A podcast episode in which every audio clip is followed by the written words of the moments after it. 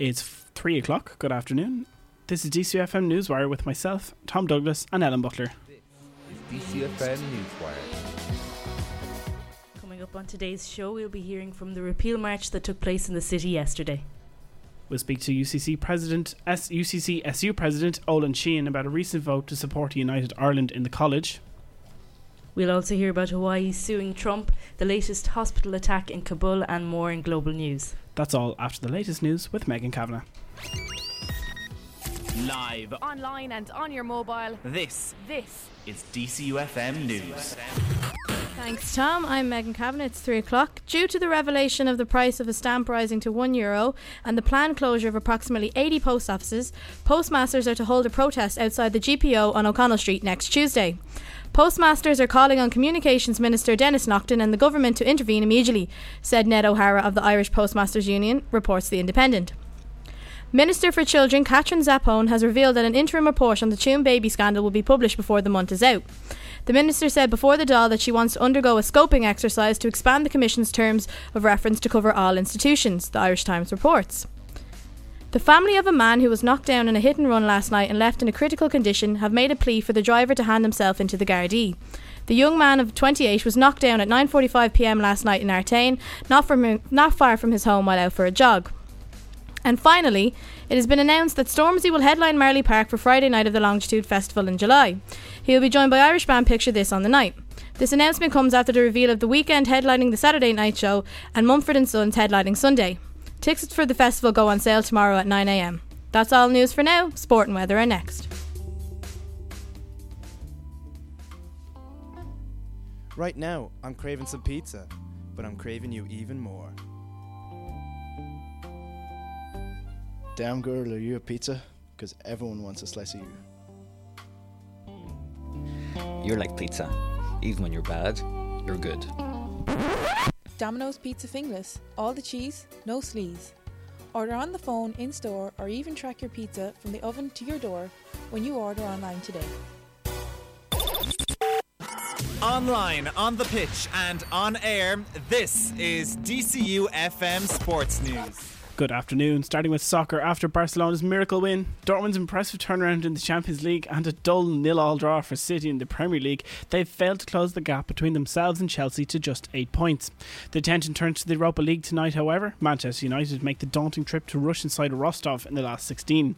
Manager Jose Mourinho has brought a strong squad across the length of Europe and will be expected to start star striker Zlatan Ibrahimovic after the Swede picked up a three-game retrospective ban in the league for a deliberate elbow on Tyrone Mings. However, Mourinho may start a weakened team due to the poor state of the Rostov pitch, which he cited as disgraceful. Kickoff there is at 6. And sticking with soccer, Spanish footballing legend Xabi Alonso has confirmed he is retiring at the end of the year. Decorated 35 year old is the most famous for his play with Liverpool, Real Madrid, and currently Bayern Munich. He has won two Champions Leagues, three major international titles with his country that's two European Championships, and a World Cup. And finally, to boxing, Tony Bellew has whacked welcomed the prospect of a fight against Tyson Fury if the former heavyweight champion is cleared to make a comeback. British and Irish boxing authorities, along with the UK AD, have not given Fury the green light to return yet. But Bellew, who has only confirmed he'll fight once more, won't rule out a clash between the pair, saying, Why wouldn't I? That's all your sport for now. Weather is next. DCUFM weather. Generally dry this afternoon with spells of hazy sunshine. However, cloud will slowly thicken with light outbreaks of rain developing in turn later on this evening. Relatively mild with maximum temperatures of 12 to 14 degrees Celsius. Remember, you can keep up to date with news throughout the day on Facebook and on Twitter at DCUFM News. That's all the news for now. Stay tuned for Newswire. DCUFM Newswire.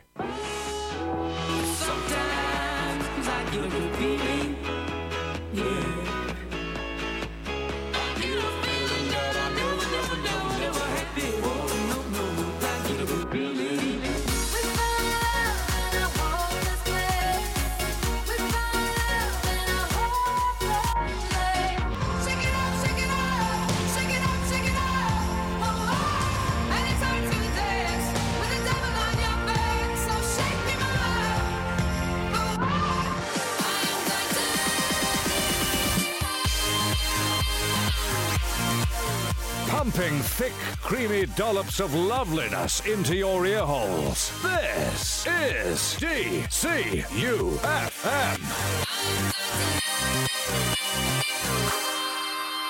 Nice. I'm still going to finish college and graduate with flying colours. I'm still going to be famous. I'm still going to work and get that promotion. An unplanned pregnancy is not the end of the world. Free text list to 50444 or visit positiveoptions.ie for a list of free, non judgmental counselling agencies that would help you to pick up the pieces. Positive Options, Crisis Pregnancy Services. We've all got one. Our surefire stomach liner. A pint of milk, a big feed, a banana, or two. The truth is, your body gets rid of roughly one standard drink per hour. That's half a pint, or one small glass of wine, or one pub measure of spirits per hour, and no amount of soakage can prevent that. So if you're drinking tonight and you think you're okay to drive tomorrow morning, you might want to think again. Like the RSA says, never ever drink and drive. Drinkaware.ie. Rethinking our drinking.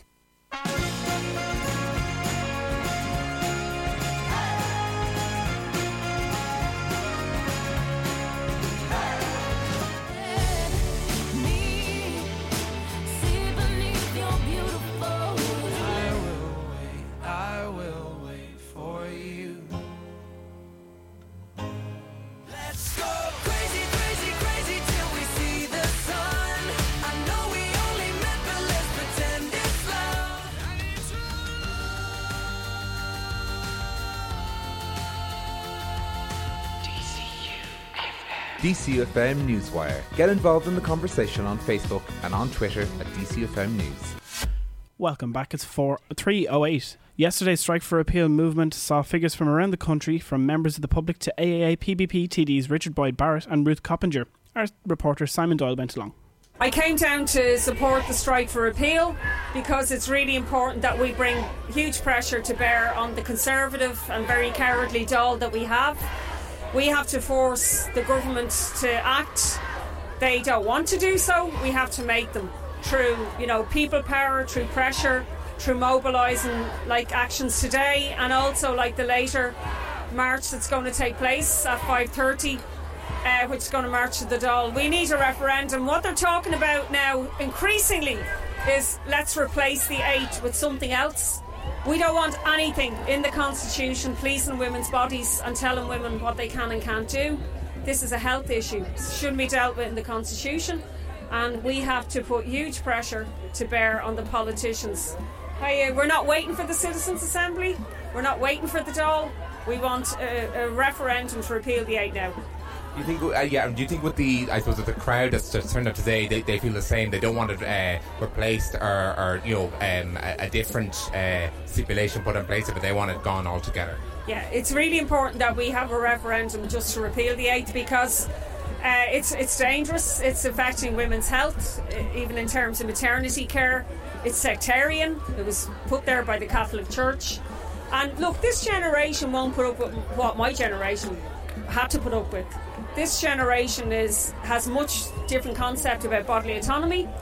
It is not in any way, you know, loyal to the Catholic Church in terms of uh, people have seen with the revelations over the weekend what it means when the church and the state collude to control women, uh, particularly their sexuality, and to control their lives. Uh, as we saw, the horrors that have been revealed in Tuam. The idea that the Catholic Church can come and lecture people about what they shouldn't shouldn't do in their life is gone now.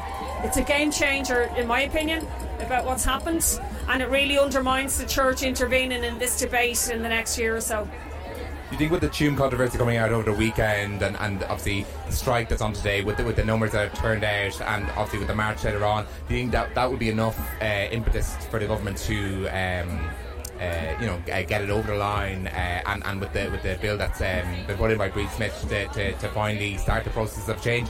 And if not, do you think that this is only going to intensify from here on in and get more loud uh, as it has been today? Well, exactly. Well, today is a really important day because you have the strike for appeal, the march for appeal. I've just been taking part on the bus for appeal as well. That's been travelling the country, bringing uh, women access to safe medical abortion pills that are legal in every single country in Europe except Ireland.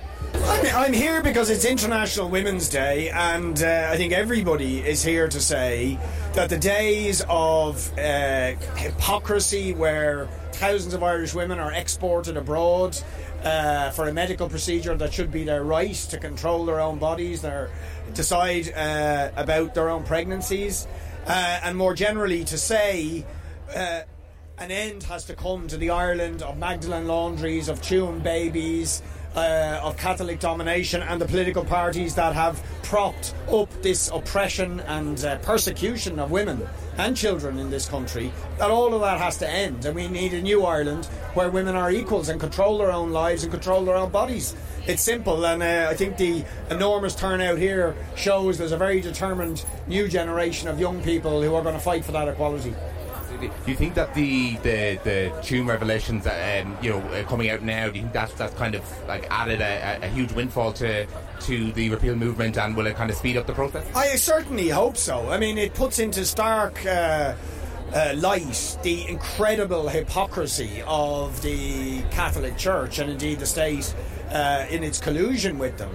How they were willing to effectively sacrifice the lives of babies, imprison women, and then these same people say they're pro life. Uh, and tell women that they can't control their own bodies uh, and decide about their own pregnancies, whether they continue them or not. So I think that uh, that that hypocrisy, that contrast, is not lost on anybody, uh, and provides powerful uh, evidence of why women have to have that equality and that choice. Um, so yes, I, I believe the moment of uh, repealing the eight, of giving women the right to choose, uh, is very close, but we need to get it over the line. DCFM Newswire. Imagine no warm clothes for winter, no heat in your house, always hungry and tired, your nights filled with the sound of fighting. Adam is seven. This is his life. Without Barnardo's, what hope has Adam got? We're working with Adam to change his future, but we can't do it without you. This is Fergus Finlay from Barnardo's, asking you to change a child's future now. Go to barnardos.ie or call 1850 216 216. That's 1850 216 216. While you're discussing home and away on Facebook, while you're chatting to your granny on Facebook, while you're creeping on your best mate's girlfriend on Facebook. Why not order a delicious pizza through the Domino's DCU Facebook page and get access to all the best deals and offers for DCU students? Facebook.com forward slash Domino's DCU. I can be the answer. I'm ready to Here at DCU FM, we know how to rock.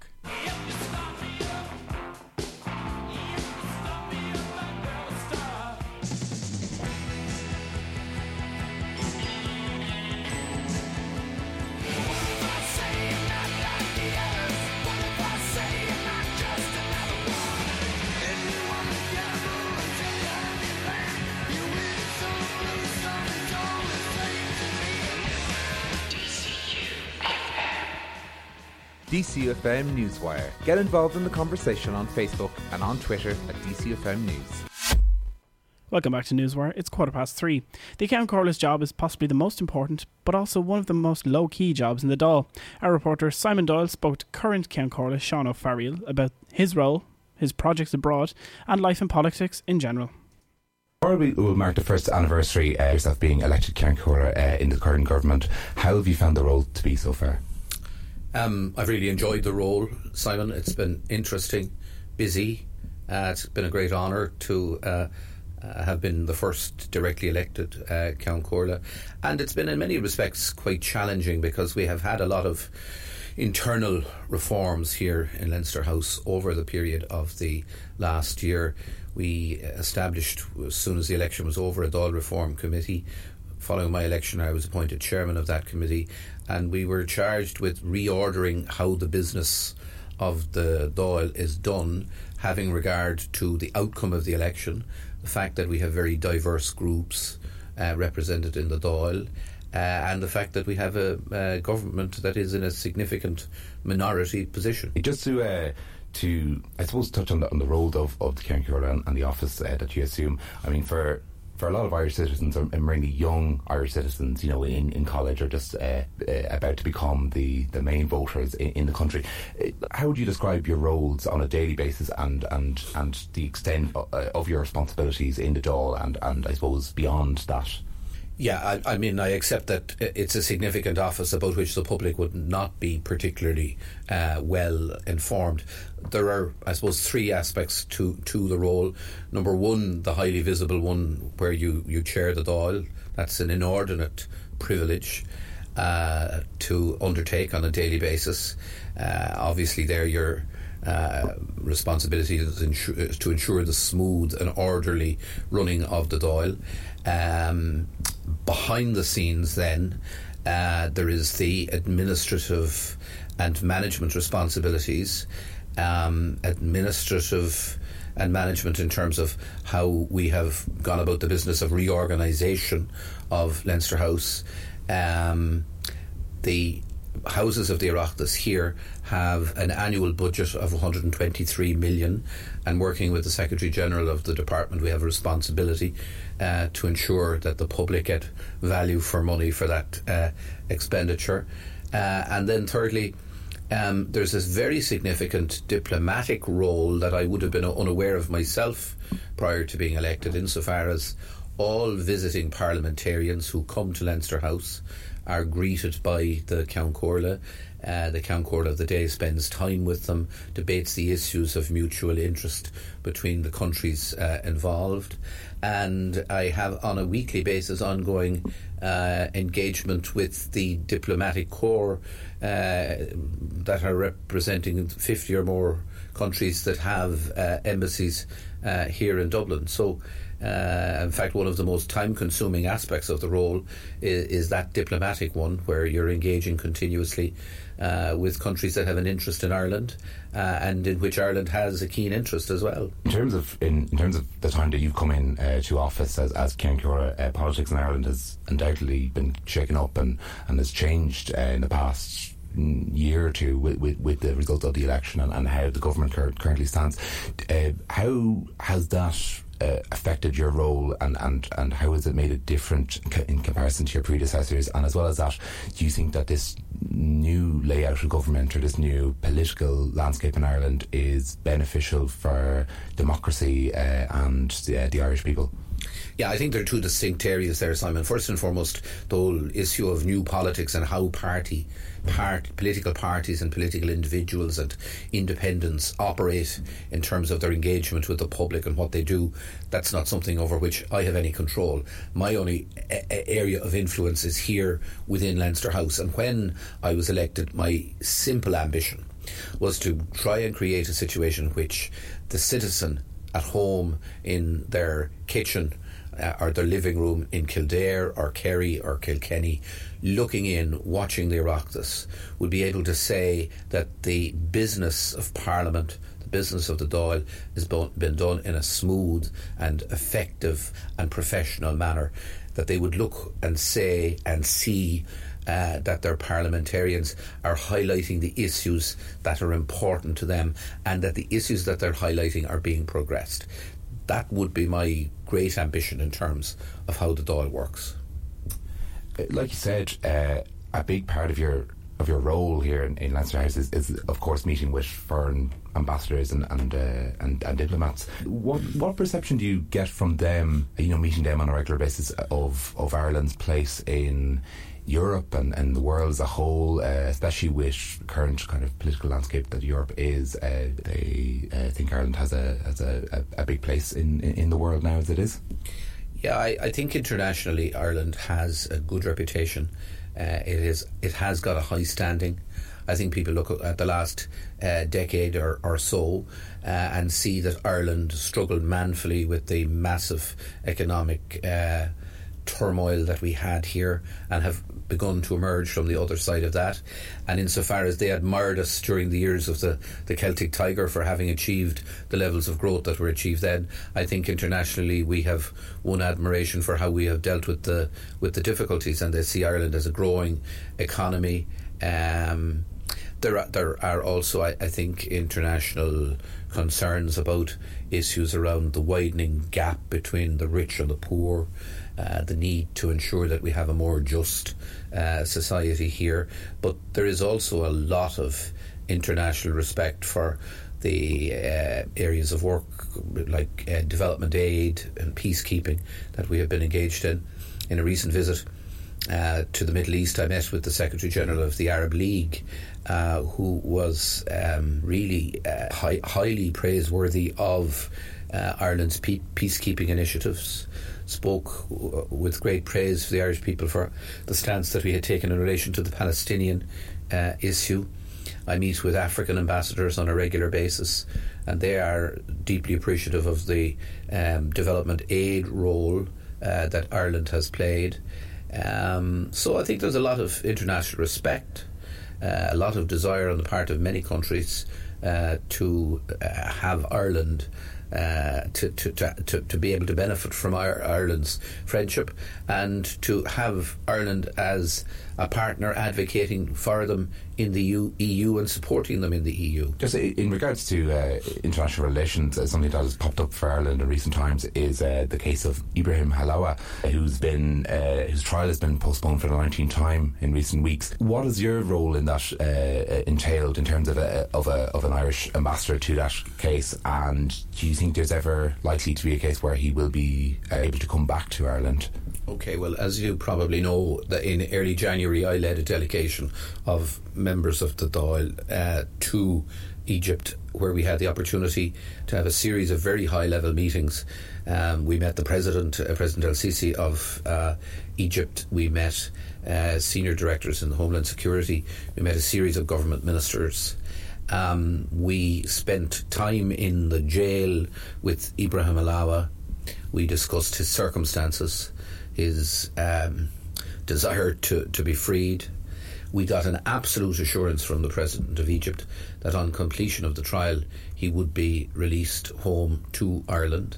Uh, I absolutely accept the assurances given to us by President El Sisi and indeed by the other political figures that we uh, met with while uh, in Egypt. The difficulty is that Ibrahim is facing trial with 490 other accused. There are 600 lawyers involved in this particular case. Uh, and the, the, the scale of the trial is such that we have seen these inordinate delays. I mean, the delay, in my view, is one that puts the situation into a, a- an area where you couldn't but conclude that, that uh, it's contrary to natural justice that somebody would be denied an outcome uh, for the length of time that he has been. Our key interest in this is that Ibrahim was a 17 year old Irish citizen, Irish born, Irish passport holder. Um, so the Irish state has an absolute responsibility to uh, to look after his interests, and we have been trying to do that. And I am I am certain as well that the Department of Foreign Affairs has done everything that it possibly could do uh, to support him uh, in in in his uh, situation. I have to say as well, Simon, that I've been quite frightened in a way by the response I've had on social media in the aftermath of the visit uh, to Egypt, and indeed beyond social media to people contacting my constituency offices, complaining about the fact that we visited, complaining about the fact that we went out there to support this this young man, talking about the Muslim Brotherhood, uh, and basically showing a level of racism that is quite frightening and that is uh, alien, I think, to the goodwill and the the, the, the common decency of, of the Irish people. But people seem quite willing, particularly on social media, to, to vent this invective against someone who they perceive to be belonging to another race, but who is in fact uh, a valued Irish citizen. It, it seems to be a recurring uh, argument uh, uh, for and against uh, uh, Ibrahim Halawa in, in, in the sense that uh, people believe that he is an Irish citizen and he, he, he is uh, fully within his rights, obviously, to have a fair trial and then return to Ireland. But the the modern day political landscape of fear of of of, of these terrorist organisations, do you think that they they have any right to to be worried about the kind of allegations put put against them? Well, I don't believe for a minute that Ibrahim Halawa is a terrorist. I, I don't believe that for a minute. But I, I'm uh, I was at pains while in Egypt, and I'll say so again. We are not judging him in terms of the accusations that are being made against him. That that is a matter for the Egyptian court. The Egyptian court will make its finding, whatever that finding is going to be. I respect the fact that the Egyptians have their own legal system that has served them well uh, over the centuries. Um, it offends me that this young man has been left so long waiting for an outcome, but I will also point out that as we press uh, in every way we can to get a speedy outcome for him, knowing that when the trial is over, he will be returned to Ireland. The other side of that coin is this many of his co accused, if found guilty, will be sentenced to very long periods in prison, or in some instance, possibly even sentenced to death. And that is something of which I am profoundly aware. You touched on uh, your, your meeting with the, with the United Arab Emirates uh, delegation that you met with, and of course, with yesterday being International Women's Day, you met with the first uh, woman Speaker of the House in the United Arab Ar- Emirates. How how important do you think that is for part of the world where it is um, deemed to be very conservative, and do you think that is a sign of uh, equality moving forward in the right direction? Absolutely. Dr. Amal Al Qubaisi, who was here and spent four days uh, in the country with six other members of the United Arab uh, Emirates Parliament.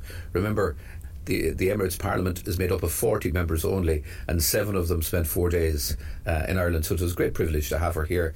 I really enjoyed the time I spent with her, and we travelled, for example, around County Kildare looking at the school, um, heritage site, and we visited Kildangan Stud, which is owned by the ruler uh, of, of Dubai, Sheikh Mohammed Al Maktoum, who is Prime Minister.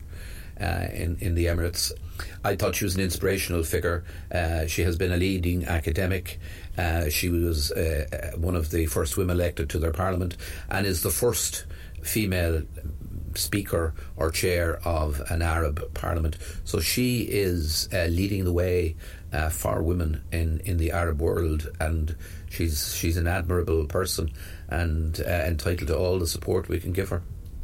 Speaking of another um, Speaker of the House across the pond in the UK, John Bercow, uh, just really quickly, he, he, last month he, he said that he was totally opposed to uh, President Trump uh, speaking in, in their House. Uh, I suppose just from, from your own point of view in, in the role that we have, or role you have here, that's the mirror image of his. Do you think he is within his right to do that as a neutral Speaker of the House if uh, he thinks that uh, a character like President Trump would totally oppose the values of his of the citizens he represents? Well, uh, I, I met John Bercow shortly after I was uh, elected. In fact, I, I went to Westminster to, to have a chat with him.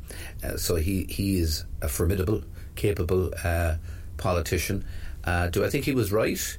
Yeah, I think the system in the UK allows for that level of outspokenness uh, on on the part of uh, the the speaker. Um, I've no difficulty with, with him doing that. Conscious of the fact uh, that we would approach that issue probably somewhat more delicately here. For example, um, I felt that Theresa May should have been invited to uh, address the Dáil on the Brexit issue, and I wrote to the Taoiseach asking him if he would extend that uh, invitation.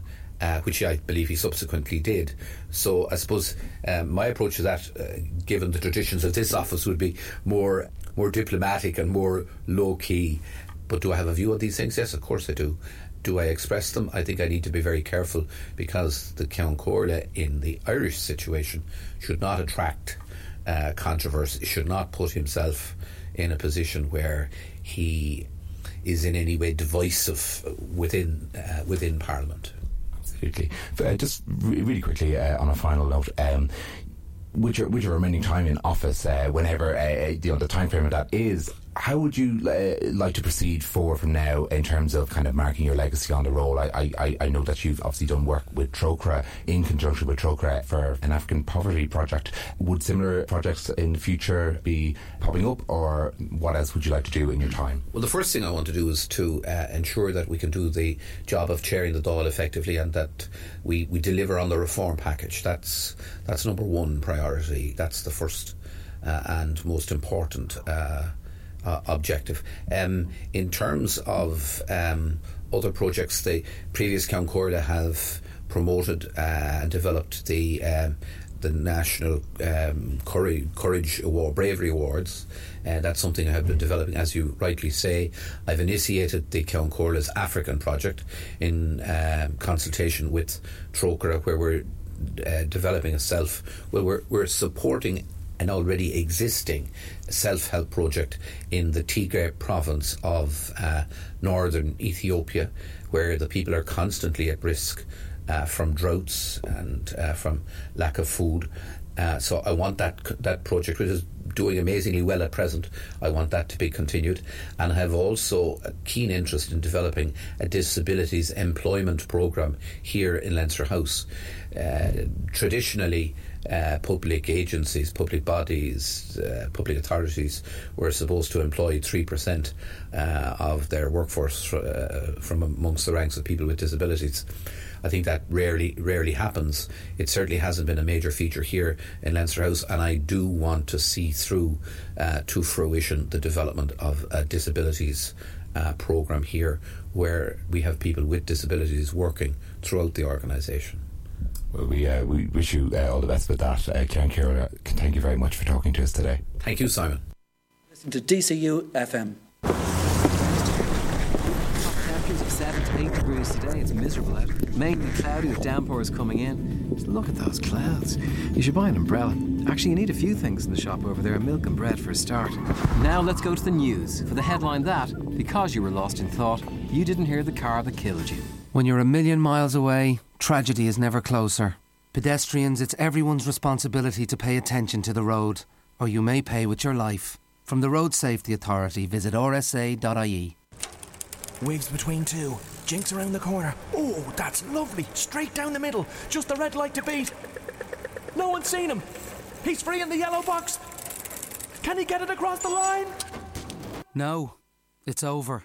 Over the bonnet of the car he didn't stop for. When you're a million miles away, tragedy is never closer. Cyclists, it's everyone's responsibility to pay attention to the road, or you may pay with your life. From the Road Safety Authority, visit rsa.ie.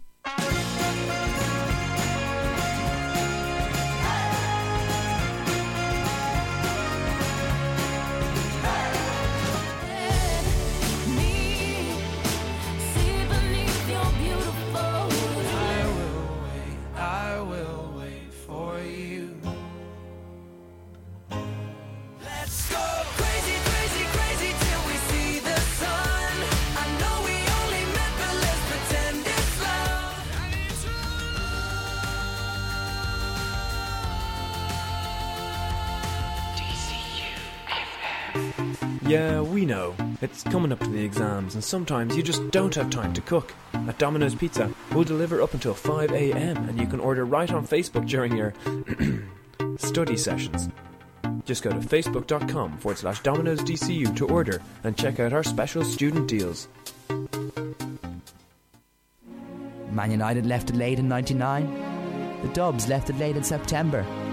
But here at Domino's Pizza Finglas, we're used to leaving it late all the time because we're open till 5 a.m. every day of the week for all your pizza needs. Domino's Pizza Finglas at 018110099. Domino's Pizza Finglas open till 5 a.m. because that's what we do. DCFM Newswire. By UCC Sinn Féin on whether or not the SU should support United Ireland has passed as a yes. But why should we want the six counties back? Surely it's for the people of Antrim, Armagh, Down, Fermanagh, Derry, and Tyrone to decide. I'm joined by UCC SU President Olin Sheehan to discuss the matter further. Olin, how are you? Hello, how are things? I'm good, good. Firstly, can you just tell us about the motion itself? Yes, the, the motion was essentially just to mandate the student union um, to, to, I suppose, a course of action. Um, so I think the wording was, should UCC student union uh, campaign in favour of United Ireland? What do you think is the point of having the counties back at all? Um, I, I, I think my personal opinion doesn't come into it. Um, as president of the student union, I'm mandated to, you know, to, uh, by the students to, Yeah. campaign in, the, in this instance. So I don't think my personal opinion does come into it at all. I think that, you know, the opinion of the Okay. student union now and the, and the student body is that we should have a United Ireland. Um, so I, I, I wouldn't, you know, I wouldn't tend to, to comment on that. Well, in your in your opinion, do you think this has anything to do with the recent internet culture we've seen to act like a hardline Republican, you know, with slogans like "Up the Ra" and "Come out, you black and tans"? This culture that we're seeing on social media. Do you think that this has anything to do with the result in the um the, in the referendum? Yeah, I suppose I, wouldn't. Uh, I suppose I wouldn't tend to give my personal opinion. Um, more the, the opinion of the union, and we don't have an opinion on that really. Um, all we do know is that we're, we're mandated now to, you know, to, to campaign in favour of United Ireland. Um, I, I don't think it's an internet culture. I think that we, you know, if, if students are passionate enough about something and students vote in favour of it, I think it's uh, a lot more than an internet maybe fad or, or something like that. You know. Uh, how is the UCC SU going to campaign? Um, I think it'll be, I suppose, in similar fashion to the Repudiate um, campaign. So it'll be, it'll be, you know, whether it's if there's a march, it'll be organising buses, or if there's maybe an actual campaign, um, so joining it. That's pretty much it. Um, I said it'll be similar enough to other, I suppose, things that were mandated. You know, just having marriage equality were mandated as well. So I think it'll be, it'll follow similar lines. Uh, do you think it's insensitive to discuss a subject like this, considering events like Bloody Sunday, um, how it's quite a serious issue? Um, do you think maybe a, a college campaign like this is maybe a little bit flippant? Uh, no, not at all. I think uh, I think everything, you know, like a lot of our mandates are, are serious issues. You know, I think if you look at the to repeal um, mandates, that that's very serious um, for for a lot of people, for everyone really. So I don't think I think that, that that's the, role of the student union is to, you know, to openly discuss and debate these kind of issues. Okay, and um, if a referendum were called on the subject itself, surely ourselves in the Republic would not have as much to say as those in Northern Ireland. Do you not think so? Um, yeah, I, I don't know. I, I think that we have to check the, uh, legal ramifications for that. I, I don't know. I think it is, it is not in the, the Good Friday Agreement. Um, that wouldn't. I think it is. Now, I don't quote me on this, but um, it is not. Both both sides, uh, North and South, have to agree. Um, if there was to be United Ireland. Okay. So I do think you know that that, that it would come into play then. Okay, well, thanks for ta- talking to us, Olin. Uh, No Newswire worries, is back after this short break. You're a wizard, Harry. I'm I'm a what? A wizard, and a thumping good at that. Once you join DCU Harry Potter Society for Quidditch, Triwizard Tournament, movies, a Yule Ball, and lots more. We solemnly swear that we are up to no good. Mischief Mischief managed. managed.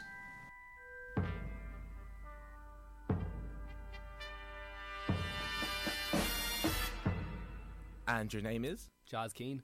And your occupation? Deputy FM Manager. And your specialist subject is? Pizza. Okay, let's begin. What size is the world's largest pizza ever? 10,000 square feet. Correct. How many countries is Domino's in? 81. Correct. Who is the founder of Domino's Pizza? Tom Monaghan. Correct. What is the world's most popular pizza topping? Pepperoni. Correct.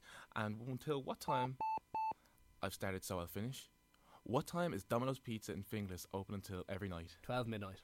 Oh, I'm sorry, the answer was actually 5 a.m. What? what? No way.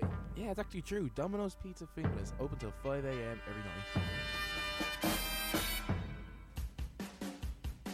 Breaking news. Good afternoon, it's 4 o'clock. You're listening to Newswire with Latest sports. Good evening, it's 6 o'clock, and you're very welcome to Action Replay on DCU FM. The best arts. Hello and welcome to the first ever episode of Barometer.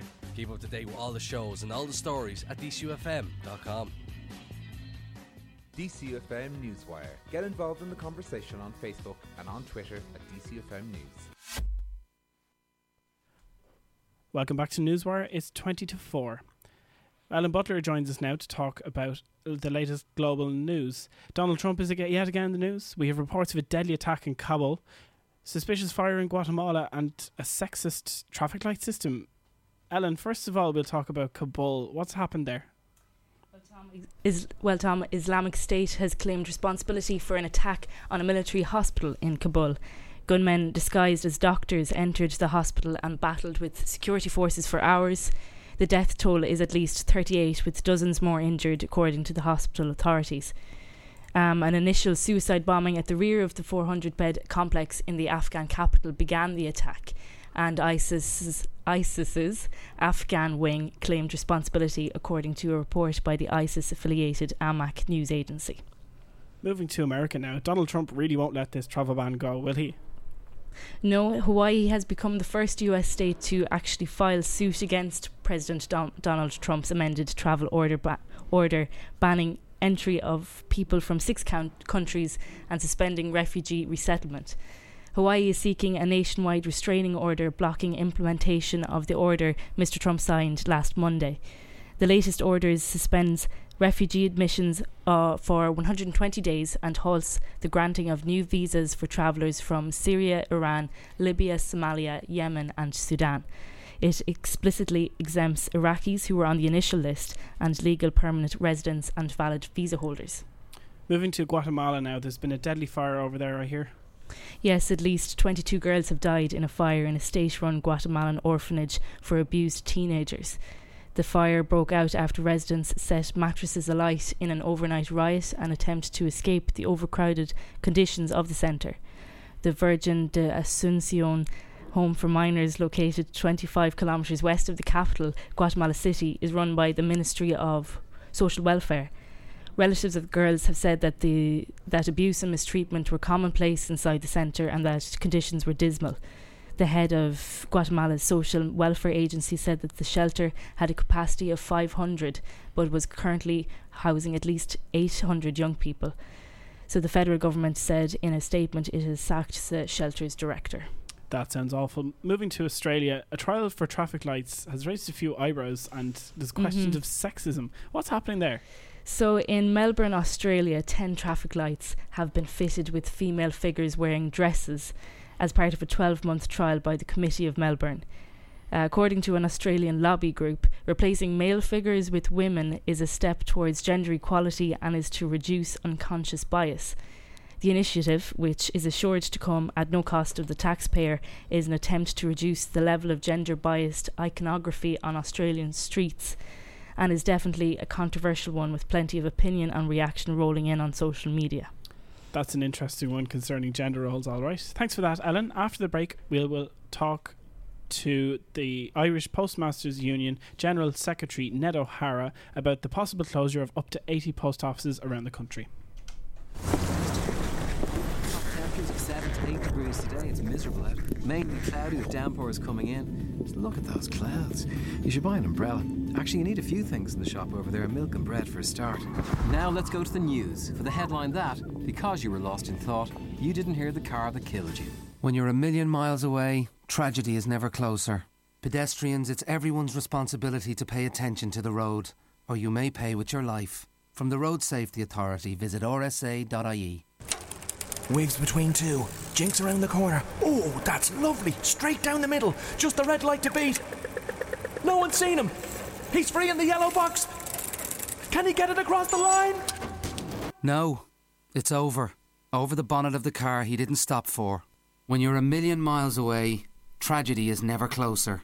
Cyclists, it's everyone's responsibility to pay attention to the road, or you may pay with your life. From the Road Safety Authority, visit rsa.ie.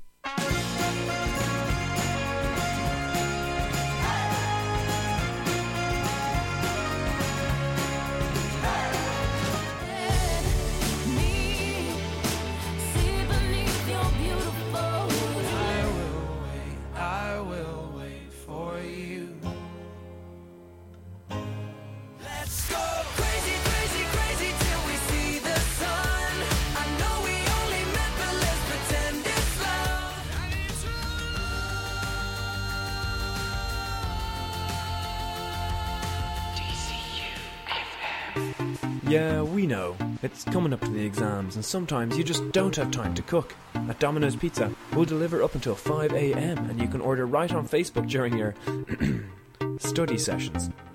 Just go to facebook.com forward slash Domino's DCU to order and check out our special student deals. Man United left it late in 99. The Dubs left it late in September. But here at Domino's Pizza Finglas, we're used to leaving it late all the time because we're open till 5 a.m. every day of the week for all your pizza needs.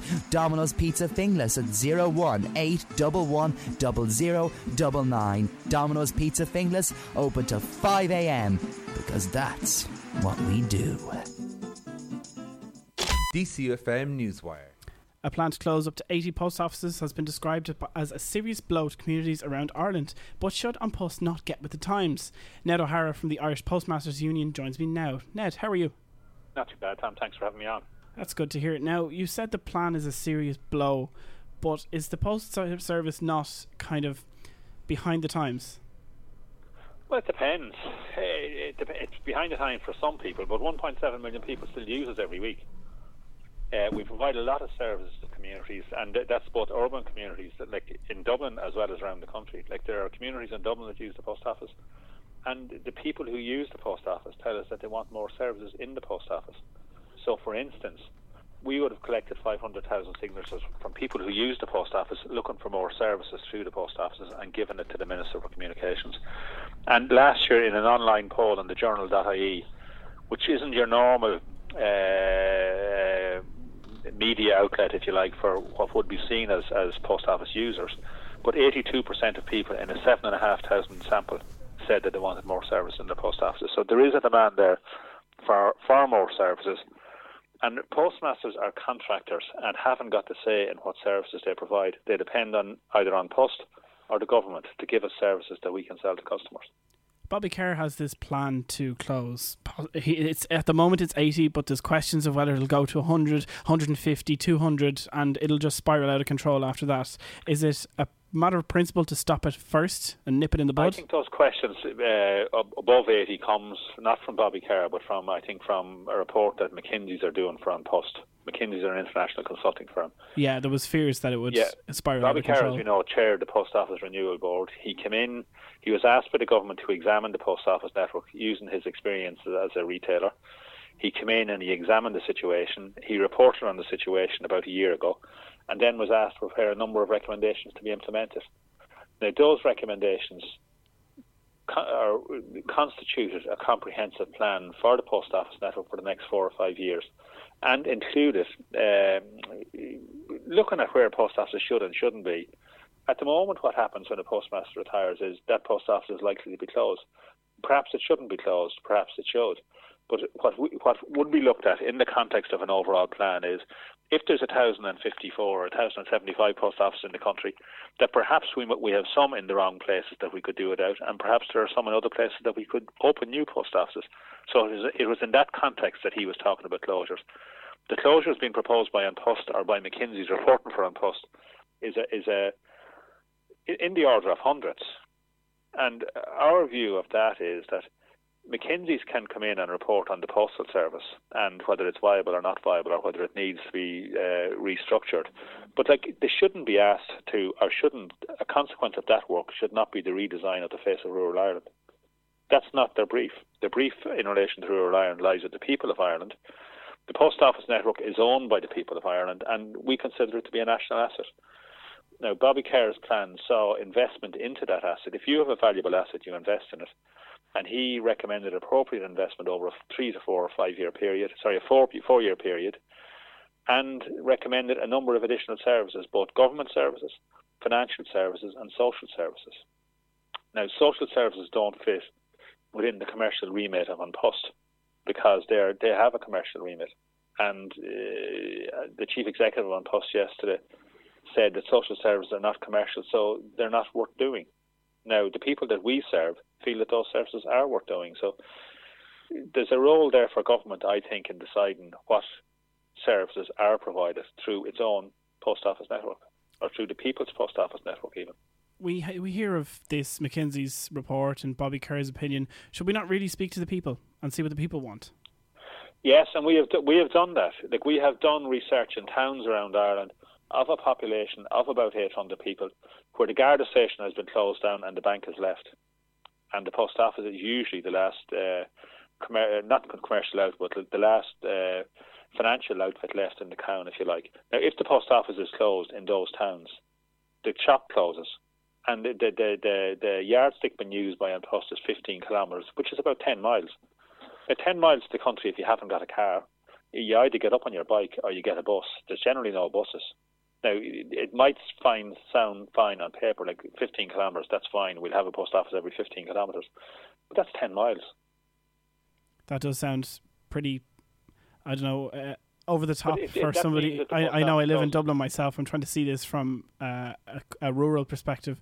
It does seem like a lot to ask somebody to travel, possibly like five miles in either direction or 10 miles in either direction just to and go if you want, letter. then what happens is if the post office goes, it's usually or a lot of times the shop associated with the shop goes. So if you want a pint of milk or a loaf of bread, you then have to go five miles one way or five miles the other way, or eight miles one way or eight miles the other way. We've lost about 800 post offices since 1992, in an article by the Irish Times yesterday says, and that the people in Ireland tell us they want more services in the post office. What kind of services could we introduce? Well, there's a variety of services, but like we have done some research, we could do, and we, we currently don't do, we could accept all government payments, including all payments for the HSE, the Central Applications Office, third level registration, you'd be familiar with that, all fines, parking, court fines, all licenses. Some you can buy some license in the post office at the moment. A big one was identity verification for official documentation. So if you want your passport, you have to go to a guard station, which could be 15 miles away. It was suggested that postmasters could become peace commissioners and do that identity verification locally. We should and could supply all uh, government forms rather than have them printed off and put into warehouses. They could be printed on demand with the, today's technology in post offices. We can provide information services for tourism, for uh, research into in genealogical research, if you like. We do it unpaid at the moment. If a, if a tourist comes from America to an area, where did so and so live? All this type of stuff. We could maintain the electoral register. We could do counter transactions for all the commercial banks. More futuristic, if you like, with today's technology, we can do remote health checks. we could do a prescription drop-off point, although there are some issues there in relation to handing over prescriptions. We could be a local transport hub. We can provide technology training. Some people said to us in our research that technology training or, or um, internet inter- information and communication technology ICT that's the adult literacy issue of the moment and a lot of people want and need that type of uh, training around the country we could be community internet uh, we can be learning as I said for ICT we can be information points like there's loads of things we can do loads of things and like we haven't got Postmasters can't decide what services they provide. It depends on government and or An Post to give us those services. People will use us if we have the services. Speaking of new services, there's uh, the parcel collection service that has recently enough Yes, being yes, uh, yeah. being introduced is pretty successful. It's pretty successful, yeah. But there are, and recently the lottery. Now, the lottery hadn't been available in all post offices up to this, and I know there are issues uh, around the lottery. But having said that, the lottery provides uh, a- a lot of money to rural Ireland and to Ireland in particular in relation to the, the causes it supports. Interesting debate. Anyway, um, I'd like to see what Minister Des- Denis Naughten has to say about this in the short term and the long term. Mr. Ned O'Hara, thanks very much for talking to me. Here at DCUFM, we know how to rock.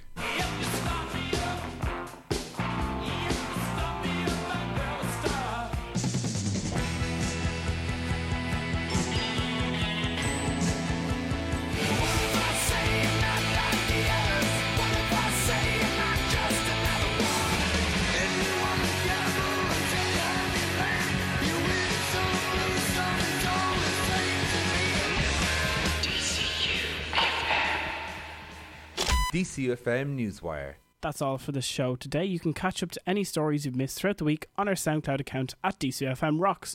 We have no shows during Reading Week, so until Wednesday, the 22nd at 4 o'clock, have a good evening. Thanks to everybody for today's show Megan Kavanagh for the bulletin, Ellen Butler for presenting alongside myself, Tom Douglas, and our reporter Simon Doyle for speaking to Mr. O'Farrell and Mr. Boyd Barrett and Miss Coppinger. See you on the 22nd.